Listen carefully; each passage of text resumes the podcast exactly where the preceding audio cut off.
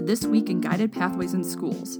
This podcast will bring you up to date on guided pathways and the schools at MCC a few minutes at a time. I'm Jessica Wilkie, Schools Implementation Lead at MCC.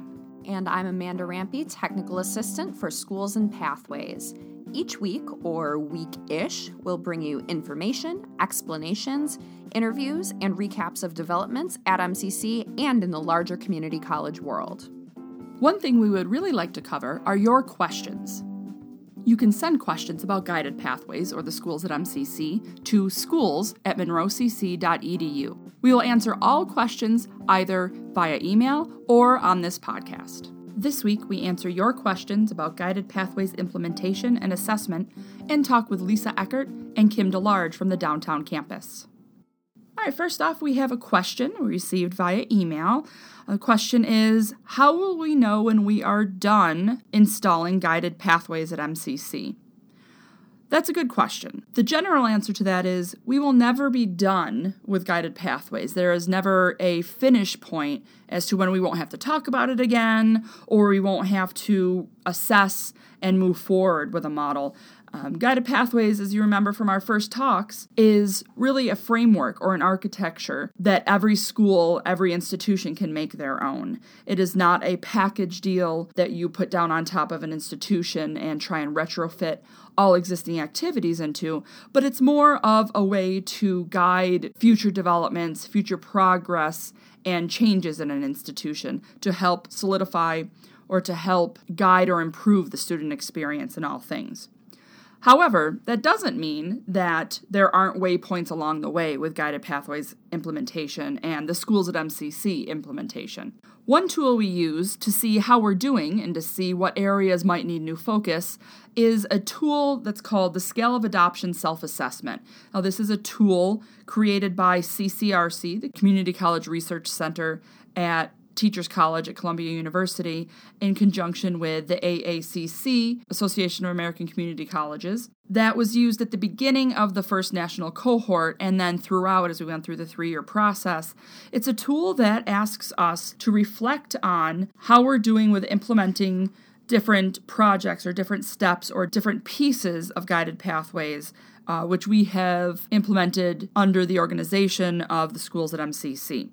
So, this tool, which you can see a copy of this tool in the Blackboard site under Guided Pathways Resources, it is called the Scale of Adoption Self Assessment Tool. Uh, it goes through each of the four pillars of Guided Pathways clarifying the pathways, getting students on the correct pathway quickly, making sure students stay on their pathway, and ensuring students are learning, and asks what projects are happening within those asks according to best practices that other institutions and CCRC and AACC have come to understand as best practices. At what scale are they implemented at each institution? For example, the first section asks about mapping pathways to student end goals. That's part of clarifying the pathway. The tool states every program is well designed to guide and prepare students to enter employment and further education in fields of importance to the college's service area. And in the next column, there is a space for each college to think about that project or think about that best practice and decide what scale or what piece of the scale their college is at with this particular item, and the choices are not occurring, not systematic, planning to scale, scaling in progress, or at scale. And after that, there's a place to document progress to date, next steps, and timeline for implementing next steps. At the beginning of the AACC Pathways Project three years ago, MCC conducted this self assessment tool to see where we're starting from with each of the pieces of the architecture of guided pathways and to see what first steps we can take towards each of these goals or each of these structures. Each time we completed this assessment, and we completed it two more times through the two years of the project, a different set of people or a different team from within MCC worked on completing this assessment tool so that we could see how well scaled different projects were and to get feedback from all areas of the college. With the SUNY Guided Pathways project, MCC does have another team helping us figure out our next steps in Guided Pathways implementation, and that team is being asked to use this assessment tool as we go as well. thank you both for being here. Uh, would you let us know who you are and what your role here is at MCC? Hi, I'm Lisa Ekiert. I am an academic advisor at MCC's downtown campus. And I'm Kim DeLardge, the Director of Student Services at the downtown campus. So, we're here to talk about guided pathways and how guided pathways and the schools at MCC can help us build a culture of one MCC, that we're all in this together. And historically, we've had some times in the past where it feels very disconnected between our two campuses and our many sites. But some of the work we're doing on this campus, some of the work you're doing at downtown campus really helps us pull together everyone at the college.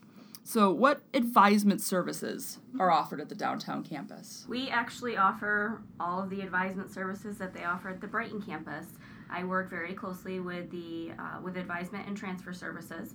Um, we offer academic advising Monday through Friday, 8 to 4:45 in our student engagement center. We also do have our student engagement resource center.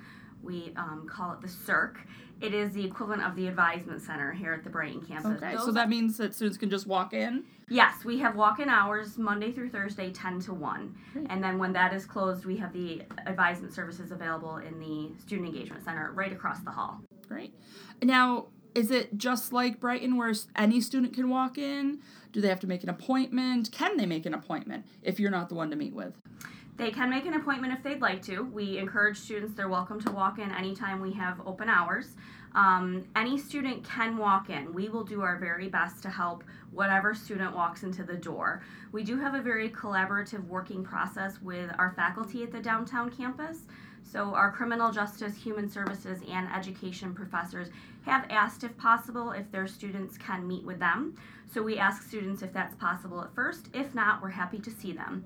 As well as any programs that are offered at the Brighton campus, we'll work with students the best that we can, and also, if need be, reach out to faculty members in their program and ask students to follow up with them as well. Right. So, as we've gone through um, some processes of assigning advisors to all students, more and more students are assigned advisors, but students don't always know they're assigned advisors. Do you help them find out who their advisor is at all? From my perspective, um, our structure downtown really lends itself to that because we're smaller and we can have a more intimate relationship with our students. So that lends itself to what Lisa was talking about with the faculty. We work very closely with our faculty, so we're, we're in constant communication with them. So we have a good understanding about which students belong to whom. So we can communicate that to the students. Great. Also, um, if we don't know who a student's advisor is and if they don't either, that's a good opportunity for us to look at degree works with a student and see if their advisor Yes. is listed there. And what else do you do with Degree Works? We do everything with degree works. I couldn't do my job without degree works. That's great. Um, every student that I meet with, we pull that up to take a look at what their pathway is, what their program is, what classes they've completed, and what classes they have left to complete. I tell students it's really a summary of all the classes that they need to graduate from that program. Students really find it helpful. Um, they're also very excited when they find out that they can look at that themselves. Absolutely. They can get so much information too, including their assigned advisor if they have one. yes.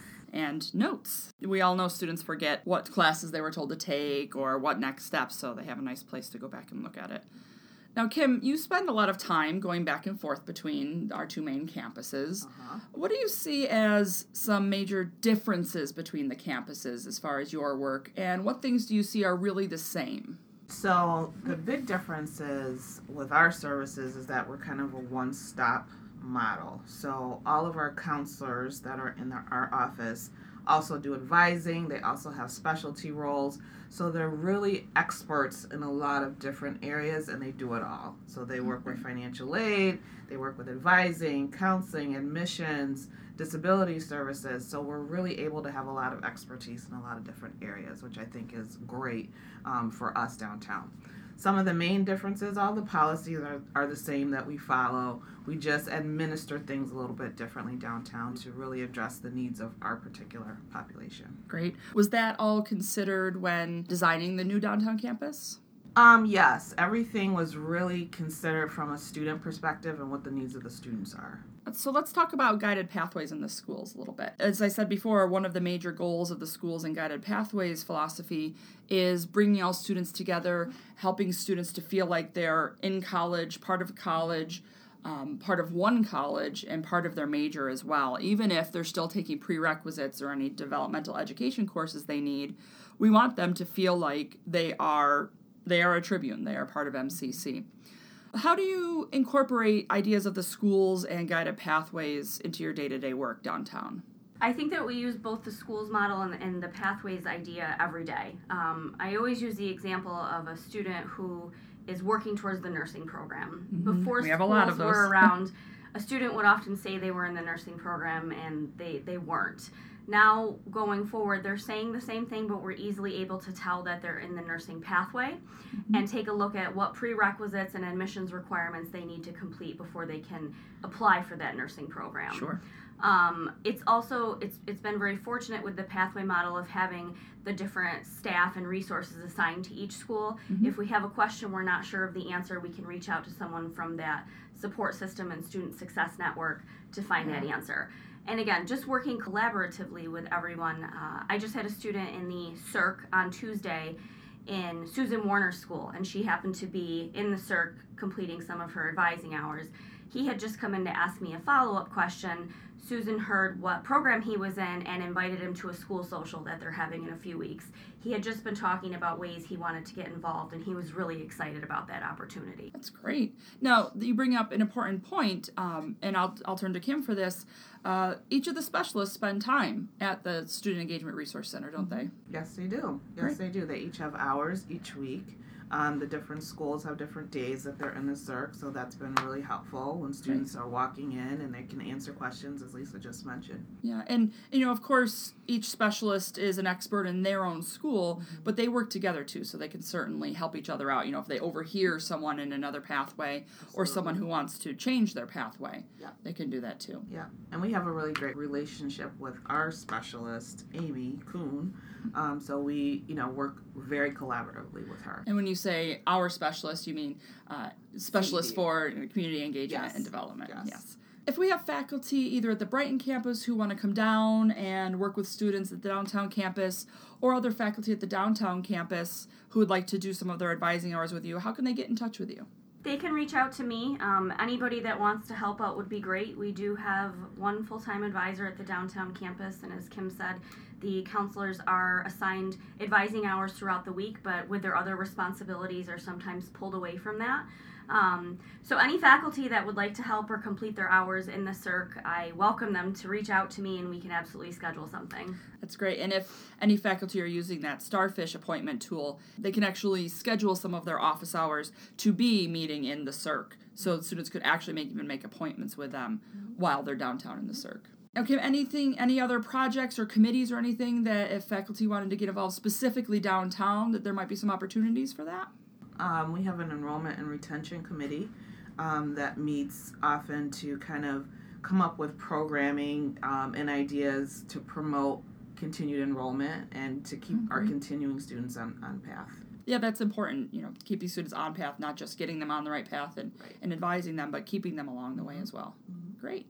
And if you could each just maybe say your email address if folks want to get in touch with you. My email address is lekiert1, and since I've often found out no one knows how to spell my last name, it's L E K I E R T 1 at monroecc.edu. And mine is kdelardge at monroecc.edu. Thanks for being here today.